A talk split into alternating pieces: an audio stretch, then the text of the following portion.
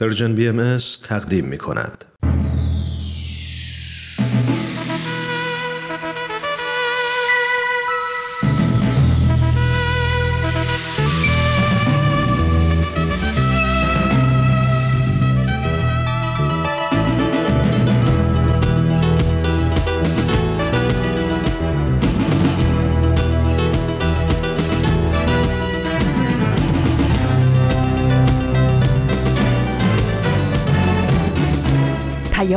دوست.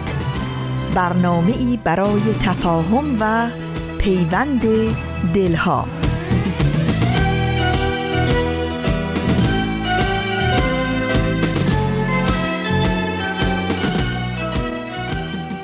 درود بیکران ما از فاصله های دور و نزدیک به یکایک شما شنوندگان عزیز رادیو پیام دوست.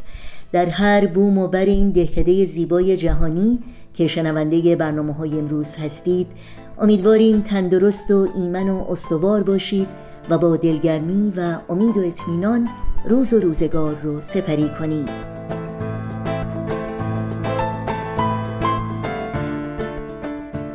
نوشین هستم و همراه با همکارانم برنامه های امروز چهارشنبه 16 مهر ماه از پاییز 1399 خورشیدی برابر با هفتم ماه اکتبر 2020 میلادی رو تقدیم شما می کنیم. پیام دوست امروز شامل برنامه های سوپ جوجه برای روح به یاد می سپارم و خبرنگار خواهد بود که امیدواریم همراهی کنید و از شنیدن اونها لذت ببرید. نظرها، پیشنهادها، پرسشها و انتقادهای خودتون رو هم در میون بگذارید و از این راه با ما در تهیه برنامه ها همکاری کنید. برای تماس با ما آدرس ایمیل ما هست info at persianbms.org شماره تلفن ما 001 703 671 828 828 و شماره واتساپ ما هست 001 240 560 24 14 در شبکه های اجتماعی هم با برنامه های رادیو پیام دوست زیر اسم Persian BMS همراه باشید و توجه داشته باشید که آدرس تماس با ما در کانال تلگرام هست at Persian BMS contact و البته اطلاعات راه های تماس با ما اطلاعات برنامه های رادیو پیام دوست و پادکست برنامه ها در صفحه تارنمای سرویس رسانه فارسی باهایی www.persianbahaimedia.org در دسترس شماست.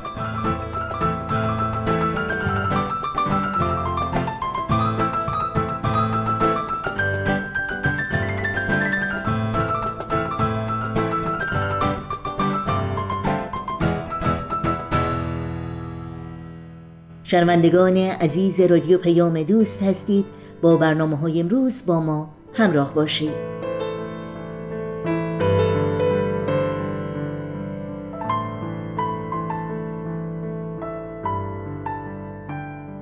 و در آغاز برنامه های امروز رادیو پیام دوست با برنامه از مجموعه سوپ جوجه برای روح همراه خواهیم بود که با ما از عشق و دوستی و صداقت و امانت سخن میگه. با هم بشنویم.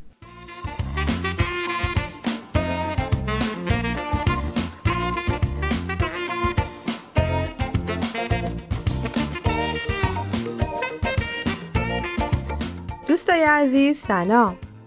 شاید خیلی از شما با داستانهای سوپ جوجه آشنا باشید. داستانهای زیبا که می‌تونه تو زندگی الهام بخشمون باشه.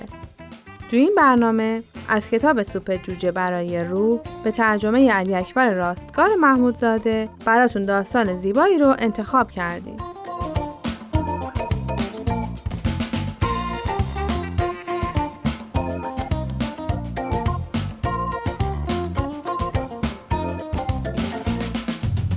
این داستان ارمغان عشق با ما همراه باشید.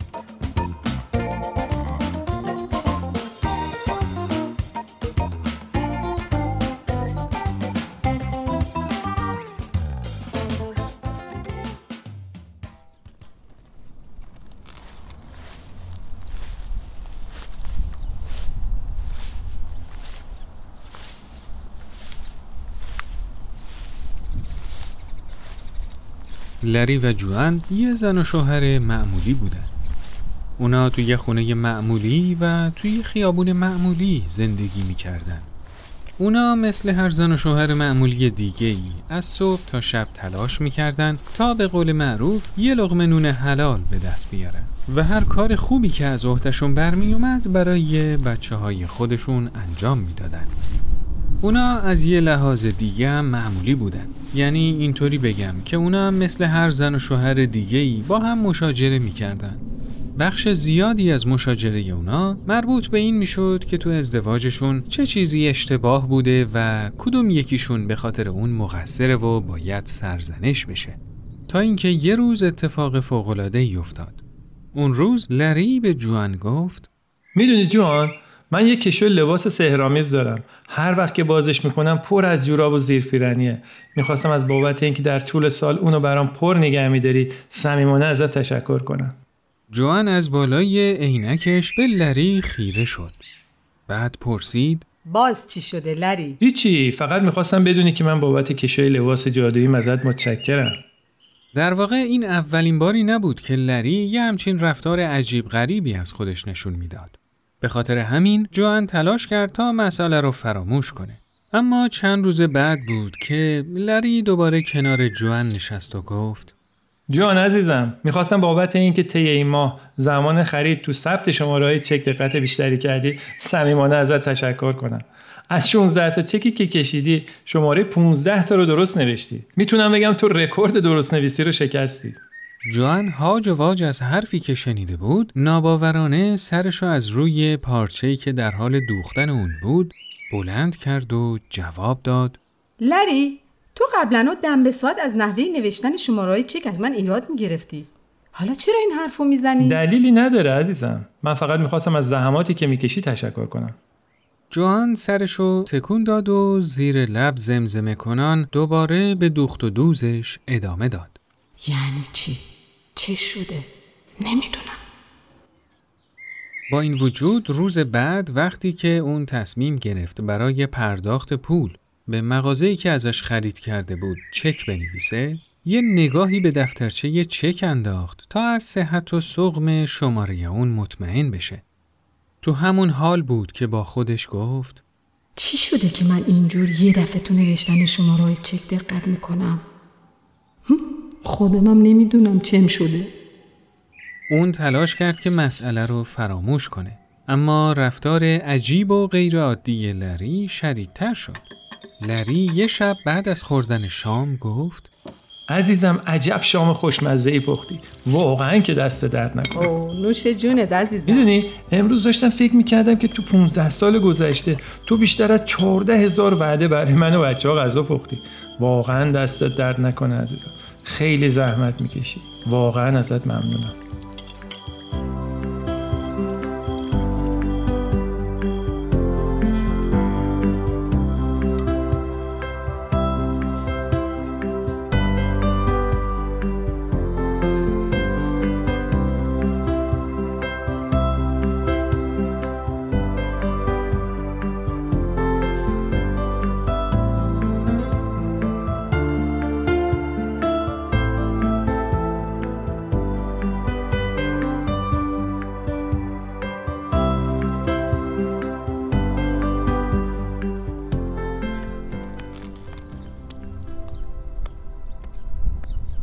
بله دوستان. چند روز بعد هم وقتی که لری از سر کار وارد خونه شد گفت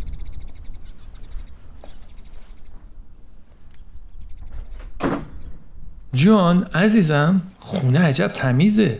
معلومه که خیلی زحمت کشید تا خونه رو به این شکل درآوردی واقعا که دست در نکنه. از داشتن همسر و شریک زندگی مثل تو افتخار می‌کنن جوان رفته رفته دیگه داشت نگران می‌شد. اون از خودش می‌پرسید وای خدای من پس اون همه انتقاد و ریشخند کجا رفته؟ یعنی چی؟ ترس و واهمه جوان از اینکه نکنه حادثه خاصی برای شوهرش اتفاق افتاده باشه با اظهار نظر دختر 16 سالش شلی تایید شد.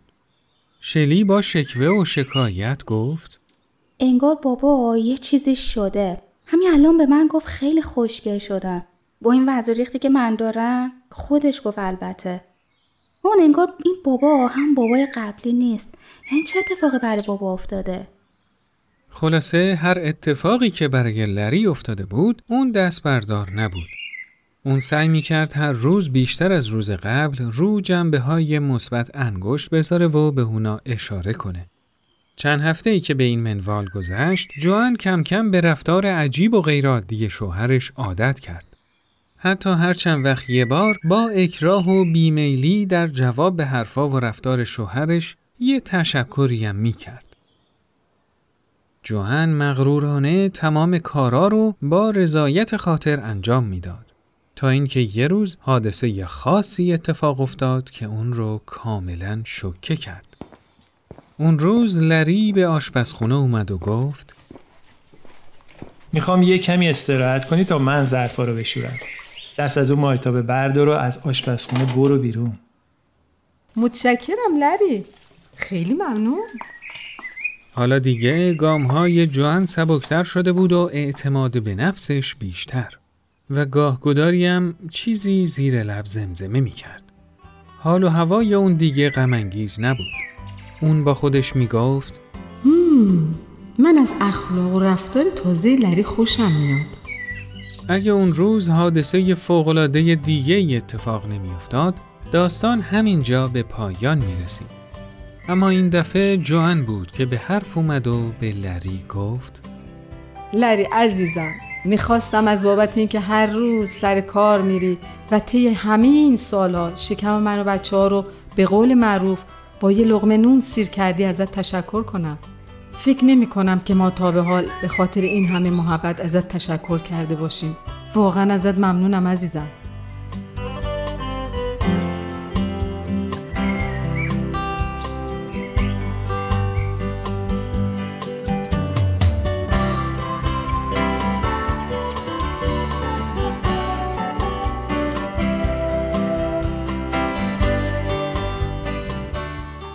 لری هیچ وقت علت تغییر اساسی رفتارش رو علا رغم پافشاری های همسرش فاش نکرد.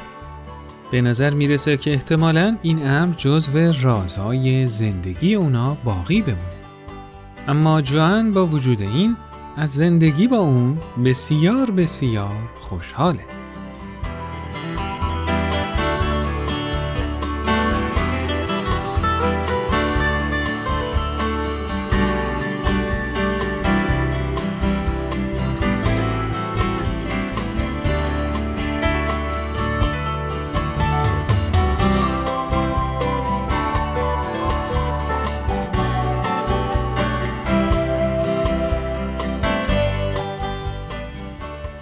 دوستای عزیز این قسمت از برنامهمون به پایان رسید. برنامه ای که شنیدید کاری بود از پرژن بی ام از شما خیلی ممنونیم که تا اینجا ما رو همراهی کردید. تا برنامه بعد خدایا رو نگهدارتون.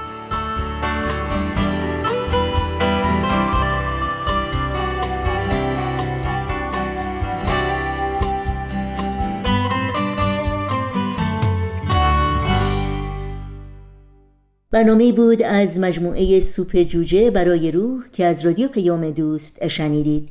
با این برنامه و همه برنامه های رادیو پیام دوست می‌تونید در شبکه های اجتماعی فیسبوک، یوتیوب، SoundCloud، اینستاگرام و تلگرام زیر اسم Persian BMS همراهی کنید. مشترک رسانه ما باشید و البته نظرهاتون را هم با ما در میون بگذارید. آدرس تماس با ما در کانال تلگرام هست at Persian BMS contact. این صدا صدای رادیو پیام دوست. با این موسیقی برنامه ها رو ادامه بدیم عشق. زخم عمیقی که هرگز خوب نمیشه. عشق. یعنی تموم زندگیت تو آتیشه. عشقی که داره بی اراده میریزه باقی که دیگه تا گلو تو پاییزش ما که عاشقی دادیم ما زخمی رویا های رفته به بادین ما همین آرزوهای ساده شادی. زندگی کن حتی بینشونه فردا که شد از ما چی میمونه؟ زندگی کن. دنیا گاهی غرق دو راهیه. کی می‌دونه رسم دنیا چیه؟ زندگی کن. پشت هر عشق بغزه یه سفره. بس که عمر آدم زود میگذره. زندگی کن. عشق. زخم عمیقی که هرگز خوب نمیشه. عشق. یعنی تموم زندگی تو آتیش عشق. اشکی که داره بی اراده میریزه. باقی که دیگه تا گلو تو پاییزه. شنوندگان عزیز رادیو پیام دوست اعلامیه ای رو با شما در میون بگذارم و اون اینکه از اول ماه اکتبر برابر با دهم مهر ماه اطلاعات پخش 24 ساعته برنامه های شنیداری سرویس رسانه فارسی بهائی تغییر کرد. و این تغییرات از این قراره satellite Hotbird 13C DL frequency 11034 DL polarity vertical transponder 126 سیمبل ریت 27500 و FEC سه چهارم. زندگی کن حتی بینشونه فردا که شد از ما چی میمونه زندگی کن. دنیا گاهی غرق دو راهیه. کی می‌دونه رسم دنیا چیه؟ زندگی کن. پشت هر عشق بغزه یه سفره. بس که عمر آدم زود میگذره. زندگی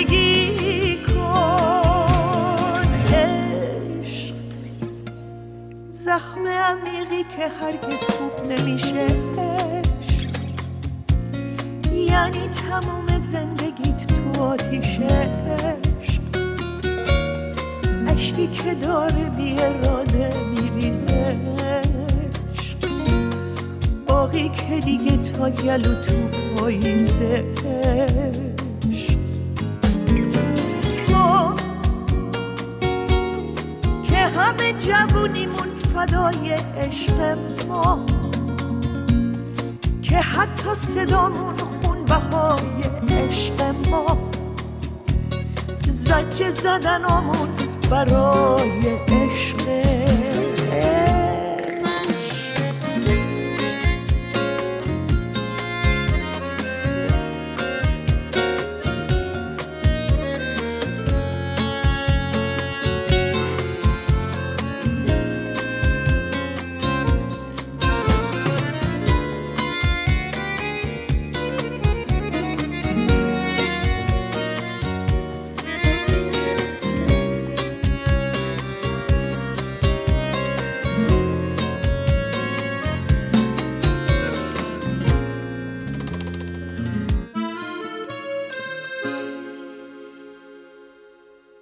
و این شما و این هم برنامه کوتاهی از مجموعه به یاد می سپارم از رادیو پیام دوست.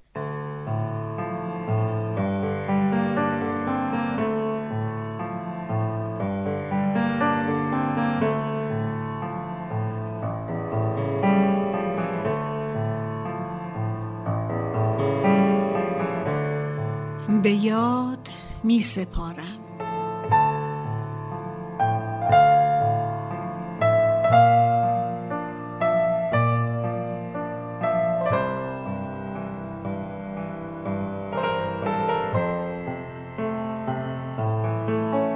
حضرت عبدالبها میفرمایند به حقیقت مهربان باشید نه به ظاهر و صورت. هر نفسی از احبای الهی باید فکر را در این حس نماید که رحمت پروردگار باشد و موهبت آموزگار.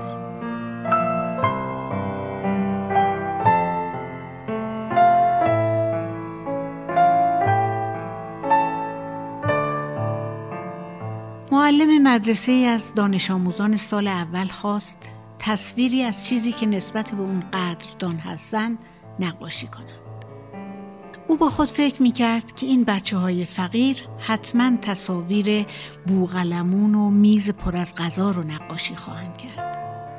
ولی وقتی داگلاس نقاشی ساده کودکانه خود رو تحویل داد معلم شوکه شد. او تصویر یک دست رو نقاشی بود. ولی این دست چه کسی بود؟ بچه های کلاس هم مانند معلم از این نقاشی مبهم تعجب کردند. یکی از بچه ها گفت من فکر می‌کنم این دست خداست که به ما غذا میرساند. یکی دیگه گفت شاید این دست کشاورزی است که گندم میکارد و بوغلمون پرورش می‌دهد. هر کس نظری داد تا اینکه معلم بالای سر داگلاس رفت و از او پرسید این دست چه کسی است داگلاس؟ داگلاس در حالی که خجالت می‌کشید آهسته جواب داد خانم معلم این دست شماست معلم به یاد آورد که از وقتی داگلاس پدر و مادرش رو از دست داده بود به بحانه های مختلف نزد او می آمد تا خانم معلم دست نوازشی بر سر او بکشد.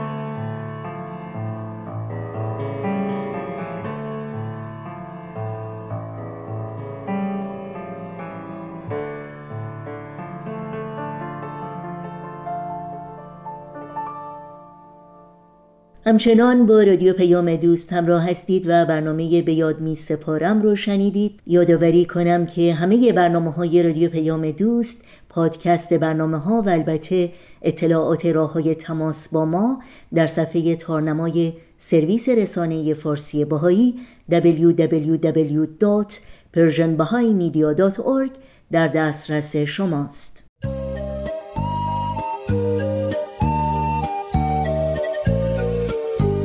پاراگراف. یادی از گذشته. ما مردم نازنین.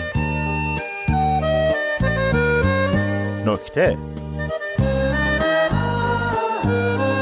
آیه های ملکوت.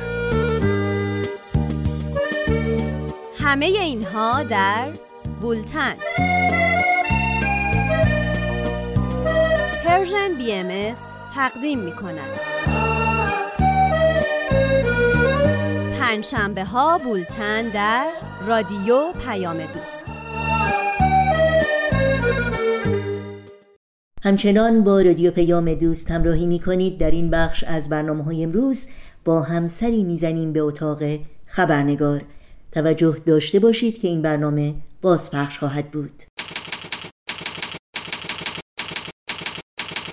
خبرنگار.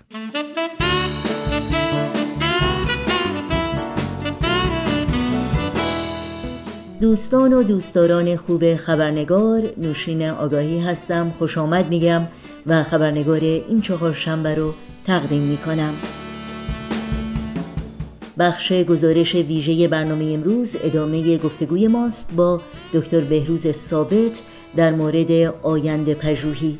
و از اونجایی که این گفتگو تا حدی مفصل خواهد بود بخش سرخط خبرها رو در این برنامه خبرنگار نخواهیم داشت.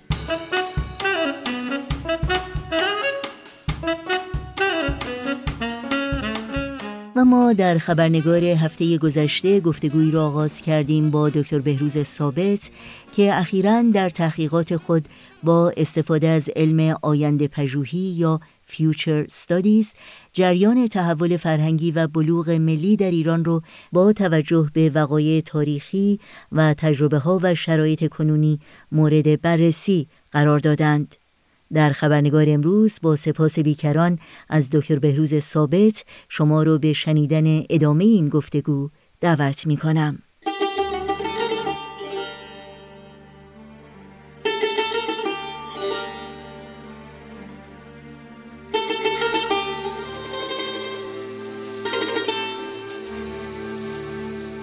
شما به تجربه جامعه ایران از دین در قرن گذشته و به خصوص در چهل سال گذشته یعنی از آغاز جمهوری اسلامی اشاره کردین. با توجه به این تجربیات و تحولاتی که وجود داشته نقش دین یا مفهوم از دین برای آینده ایران چگونه می‌تونه تجسم بشه؟ به خصوص در رویارویی با جریان تجدد و مدرنیته. بله کاملا. ببینیم به نظر من جامعه ایران داره البته در این مورد من تنها نیستم که این حرف رو می‌زنم بسیاری از روشنفکران و حتی علمای شیعه این رو تاکید کردن یا به نوعی تاییدش کردن که ما داریم به سمت یک دوره پسا اسلامی گرایی پیش میریم. در حقیقت به زبان دیگه مفهوم اون عبارت از این است که ما داریم به سمتی پیش بریم که اسلام سیاسی و یا جهادی از صحنه گفتمان اجتماعی خارج میشه و برمیگردیم به اون جایی که دین صرفا به اون رول تاریخی خودش که عبارت است از تهذیب روح و روان انسان هاست و کمک به ایجاد یک جامعه اخلاقی و اونها در در اون قالب دین تعریف دوباره بشه. و این طبیعتا یکی از دلایل این جریان این است که دین می‌خواد با تجدد و تحولات یک جهان کاملا در حال تغییر همراهی بکنه. یعنی با مدرنیته یک نوع آشتی به وجود بیاد. البته ایران به نظر من وقتی ما صحبت از مدرنیته می‌کنیم صحبت از تجدد می‌کنیم و نقش دین می‌کنیم من معتقدم که هیچ وقت نمی‌تونیم بگیم یک جامعه ای کاملا مفهوم دین رو بذاره کنار. این حتی مخالف ارزش های دموکراسی هم هست. چرا که به هر حال در هر جامعه یه عده دیندار باقی میمونن. حتی در یه جامعه که به شدت سکولار شده باشه. و در یک جامعه دموکراتیک یکی از شروط اساسی این است که به آرا و عقاید همه احترام گذاشته بشه. لذا پیروان همه ادیان بایستی در جامعه آینده در ایران آینده بتونن آزادی داشته باشن. همه بتونن در ایجاد یک جامعه اخلاقی که همراه با تجدد و جهان وابسته هست پیش بره. و در اون حالت که خب ما در سطح بین المللی با مشکلاتی روبرو هستیم. مثل مثلا ماتریالیزم یا مادیگرایی خیلی سخیفی که در برخی از جوامع حاکم میشه و یا مصرف زدگی که مقام انسان رو تبدیل می‌کنه به یک موجود بیولوژیک مصرف زده و یا مسائلی مثل محیط زیست نقش دین در بحران محیط زیست چی هست؟ و یا اصولا این بحران معنویت که آیا واقعا مسائلی در ارتباط با اینکه معنی حیات چیه؟ معنی زندگی چیه؟ آیا خدا هست؟ آیا خدا نیست؟ آیا جوامع بی خدا تونستن یک یوتوپیا درست بکنن؟ اینها در سطح یک گفتمان بایستی مطرح بشه به نظر من و هیچ وقت نمی‌تونه از صحنه خارج بشه. این مسائل بخشی از گفتمان اجتماعی و فرهنگی خواهد بود. و به نظر من تمام ادیان ایرانی می‌تونن در این گفتمان شرکت بکنن و نه تنها در سطح ایران بلکه در سطح بین المللی ایران به اندازه کافی میراث فرهنگی داره میراث ادیان مختلفی داره که در این مرز و بوم به وجود اومدن که ما همه می‌دونیم که اینها چه تأثیراتی در گذشته بر ادیان و فرهنگ های دیگه داشتن. مثل تاثیراتی آین زرتشت آین میترائیزم آین مانوی و مزدکی. اینها همه تاثیرات بسیار عمیقی بر حتی آین یهود و مسیحیت در گذشته داشتند و بر اساس اینها و بر اساس اون شعرهایی که ما داشتیم فلاسفه‌ای که داشتیم و تمام اینها در طول این دوره به نظر من گفتمان آینده ایران رو می‌تونه گفتمان اجتماعی در مورد مذهب رو و نقش مذهب رو در ایجاد یک جامعه بهتر خیلی کمک و یاری بکنه و ما می‌تونیم بسیار مؤثر باشیم در سطح جهانی. اون چه که مخالفت می‌کنه با مدرنیته و تجدد. این است که فقه و یا اسلام سیاسی بیاد و بخواد تمام حیات و زندگی اجتماعی رو بر اساس یه سلسله باورها چیزهایی که واقعا دورش گذشته بخواد اونها رو به صورت گفتمان حاکم پیاده بکنه. بله خیلی ممنون. اگر درک درستی داشته باشم از صحبتهایی که شما کردین در حقیقت منظور شما این هست که این جریان مدرنیته و تجدد صرف نظر از اینکه در چه جامعه صورت بگیره باید اون ارزش های اخلاقی که از دین سرچشمه می‌گیره رو در بطن خودش داشته باشه. درسته؟ بله کاملا. ببینید در گذشته در همه ادیان ما می‌تونیم نشانه هایی ببینیم از جنگ و صلح. حتی در انجیل عهد عتیق اشاره هست به که دوره هست برای جنگ دوره هست برای صلح دوره هست برای نفرت دوره هست برای عشق. و در حقیقت به این تضاد دیالکتیکی طبیعت انسان اشاره می کردن. ولی در این حال ما بایستی به این مطلب هم واقف باشیم که این تضاد بین این دو چالش در یک خط لینیر نبوده یعنی خطی جلو نیامده بلکه تکاملی جلو اومده یعنی اینکه به مرور بر میزان ارزش فیلمسل جنگ و یا نفرت کاسته شده و اهمیت عشق و صلح بالاتر رفته. یعنی در این سیر تکاملی ادیان ما شاهد این بودیم که افراط و تفریدهایی رو که حاکم بوده در گذشته اون به مرور از بین رفته و بیشتر و بیشتر ما به سمت مقبولیت فرهنگ صلح پیش رفتیم اومدیم جلو. لذا بر اساس این روند تکاملی ادیان باید نگاه فقهی خودشون رو به دنیا عوض بکنن. یعنی چی؟ یعنی نه این است که چون در فقه به صورت مساوی بین صلح و جنگ اصول فقهی رو خیلی راحت تقسیم بندی شده که خب این برای دوران جنگه و این برای دوران صلحه. به نظر من تبیینات و تفسیراتی که از فقه میشه بر اساس این روند تکاملی بایستی عوض بشه. یعنی بایستی علمای ادیان به این نتیجه برسن یا این رو به پیروانشون توجیه بکنن که اگر در گذشته فرهنگ جنگ هم همراه با فرهنگ صلح حضور داشت ما الان داریم بیشتر و بیشتر به سمت فرهنگ صلح پیش میریم.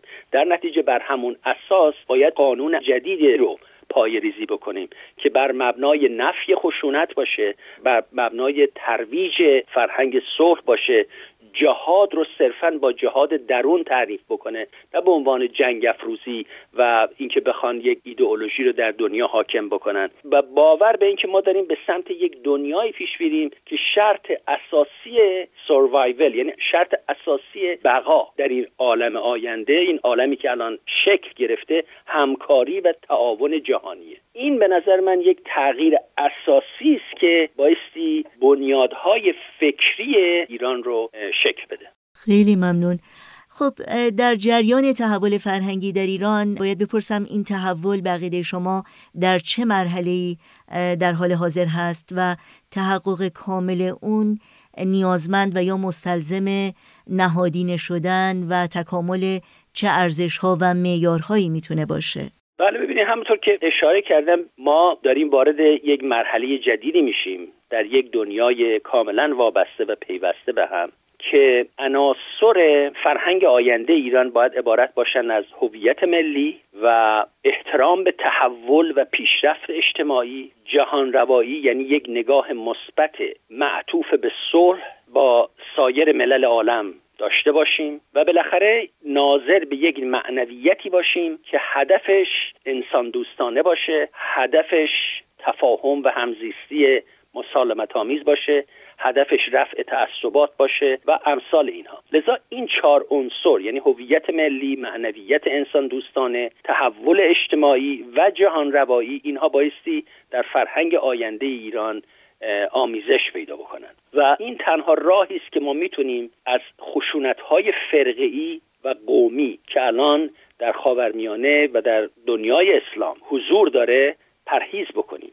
و در عین حال یک الگویی رو عرضه بکنیم که نه تنها ایران رو بلکه بتونه تمام خاورمیانه رو هدایت بکنه به سمت پرهیز از خشونت فرقه و مذهبی و در سطح همکاری منطقه‌ای و بعد همکاری جهانی. لذا این مسائلی که ما ذکر کردیم صرفا یه سلسله ایدئال ها نیست بلکه یک راه عملی و شاید بتونیم بگیم اجتناب ناپذیر گریز از مشکلات اجتماعی و سیاسی و اقتصادی است که الان دامنگیر جامعه ایران و سایر کشورها در خاورمیانه و خیلی از نقاط دیگه دنیا هست. لذا این خطرات مشترکی که الان ما با سایر جوامع احساس می‌کنیم و تهدید مشترک می‌دونیم این نیازمند یک نوع راهبردایی هست که بر اساس همکاری و تعاون بین المللی هست. خیلی ممنونم. در تاریخ معاصر ایران ما شاهد چالش های زیادی بودیم که جامعه ایران با اون مواجه بوده. اما علا رقم همه سختی ها و دردها و رنج هایی که کشور ایران به خصوص در تاریخ معاصر خودش تجربه کرده تا چه حد میشه به آینده روشن اون امیدوار بود و این روزنه های امید رو شما چگونه توصیف می‌کنید و تا چه حد اونها واقعا اسمینان بخش هستند؟ بله به نظر من مطابق اون مثال های مختصری که زدیم که البته اینها مباحث بسیار گسترده ای هستند و احتیاج به گفتگوهای بسیار وسیعتری هست. اما به طور کلی می‌تونیم بگیم که اون بیداری جامعه ایران که از اواخر قرن 19 هم شروع شد و سپس ایران رو در ارتباط با تحولات غرب قرار داد و تحولات مدرنیته و تجدد در اینجا می‌تونیم بگیم که ما در حقیقت سه نوع واکنش داشتیم. در وهله اول وقتی ما با غرب و تجدد روبرو شدیم واکنش اولمون نوعی از شیفتگی و خودباختگی بود. مرحله بعد این تبدیل شد به نوعی از تهاجم و ستیز جویی یعنی به صورت افراط و تفرید عمل کردیم. یعنی از شیفتگی و خودباختگی در مقابل غرب بیرون اومدیم و رفتیم به اون سمت که غرب رو ستیزه جویی کنیم و اون رو عامل اصلی همه مشکلاتی که در ما هست در جامعه هست بدونیم. و این یک نتیجه بسیار غلطی رو به وجود آورد. و اون این بود که به جامعه ایران این رو گفت که ما تمام مشکلات خودمون رو به گردن دیگران بندازیم. تمام مشکلات خودمون رو تمام مشکلات جامعه رو از خود ندونیم. و بخوایم که صرفا یا به استعمار یا به کلونیالیزم یا دخالت دیگران اینها همه در همه کشورها حضور داشته. هیچ کشوری نبوده که به نوعی از تاثیرات منفی سایر کشورها کاملا در امان بوده باشه. نمونه هاش هست چین ژاپن هر کشوری رو ما می‌تونیم مثال بزنیم. اما اون چه که لازم بوده این است که بایستی نه حالت شیفتگی وجود داشته باشه و نه حالت ستیز جویی بلکه یک نوع میهندوستیه که ما اسمشو می‌ذاریم بلوغ ملی که از ناسیونالیزم افراطی هم پرهیز می‌کنه انحصار طلب نیست متحجر دینی نیست و صرفا با توجه به اون ارزش های تاریخی جامعه ارزش های فرهنگی جامعه سعی می‌کنه به صورت خودجوش از درون روابط رو عوض بکنه و شاخصهای پیشرفت و تکامل اجتماعی و صلح در جهان و تحکیم حقوق بشر رو مورد نظر قرار بده. ولی اینها بایستی از درون بجوشه. لذا بلوغ ملی و این تحول فرهنگی که ما بهش اشاره می‌کنیم یک جریان خودجوش باید باشه که ما خوشبختانه این جریان خودجوش رو الان در ایران می‌بینیم. یعنی مردم ایران یک قشر عظیمی از جامعه ایران الان به ستیز جویی با دنیای خارج باور ندارن. بلکه معتقدن حتی اگر لازم شد ارزش های دموکراتیک رو از سایر نقاط دنیا بگیریم بسیار هم عالی هست. یعنی اینقدر باز بودن و روحیه مسالمت آمیز در جامعه ایران در حال ظهور و بروز هست که می‌خواد به اصول آزادی و احترام به حقوق بشر برسه و اون رو می‌خواد خودش به اون سمت بره و بخواد ضمن استفاده از الگوهای توسعه از درون خودش رو دچار تحول بکنه. و به نظر من این بسیار روند مثبتی هست در ایران تا اون حدی که حتی ما می‌تونیم بگیم. ما تقلید کورکورانه و ناشیانه نمی کنیم حتی اگر در کشورهای پیشرفته دموکراتیک مثلا اروپا هم دموکراسی به خطر بیفته باز ایران به عنوان سنگر دموکراسی تحکیم می‌کنه خودش رو. لذا به نظر من آینده ایران آینده ای هست که به سمت تمام دنیا و صلح با همه جهان معطوفه اما در عین حال به نوعی از بلوغ ملی رسیده که صرفا یک بازیگر ناشی و مقلد فرهنگ غرب نباشه بلکه ارزش های دموکراتیکش رو بگیره و نهادینه بکنه. خیلی ممنونم. آقای دکتر بهروز ثابت واقعا صحبت های بسیار جالب و تعمل برانگیزی رو مطرح کردین و مطمئنم در آینده هم باز بهش خواهیم پرداخت و از دانش و بینش شما استفاده خواهیم کرد. مجددا سپاسگزاری می‌کنم از وقتتون و از اینکه در این برنامه شرکت کردیم خیلی ممنون از اینکه این فرصت رو به من دادیم